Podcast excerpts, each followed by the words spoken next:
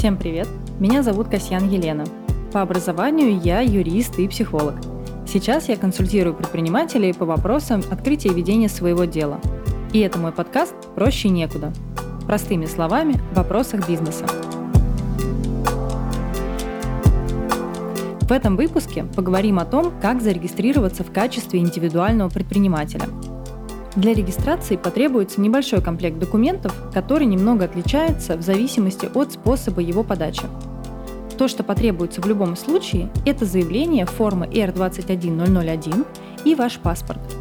Заявление можно подготовить бесплатно, обратившись в ГБУ «Малый бизнес Москвы», если вы в Москве, или в Центр услуг «Мой бизнес», если в другом регионе.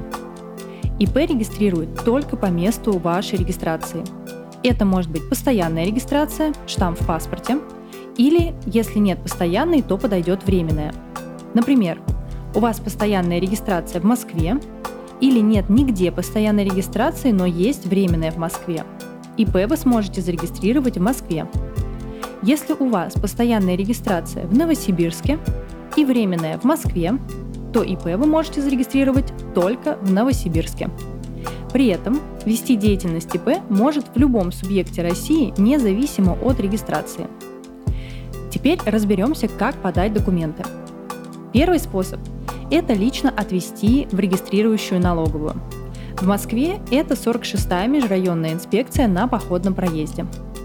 С собой вам потребуется заявление R21001, квитанция об оплате госпошлины 800 рублей, копия паспорта и его оригинал – чтобы сотрудник удостоверил вашу личность.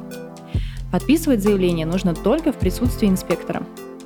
В ФНС 46 заявление можно подготовить в Центре услуг для бизнеса МБМ на первом этаже. Второй способ – лично подать через флагманский МФЦ. Для подачи вам нужно также заявление. Его можно тоже подготовить на месте.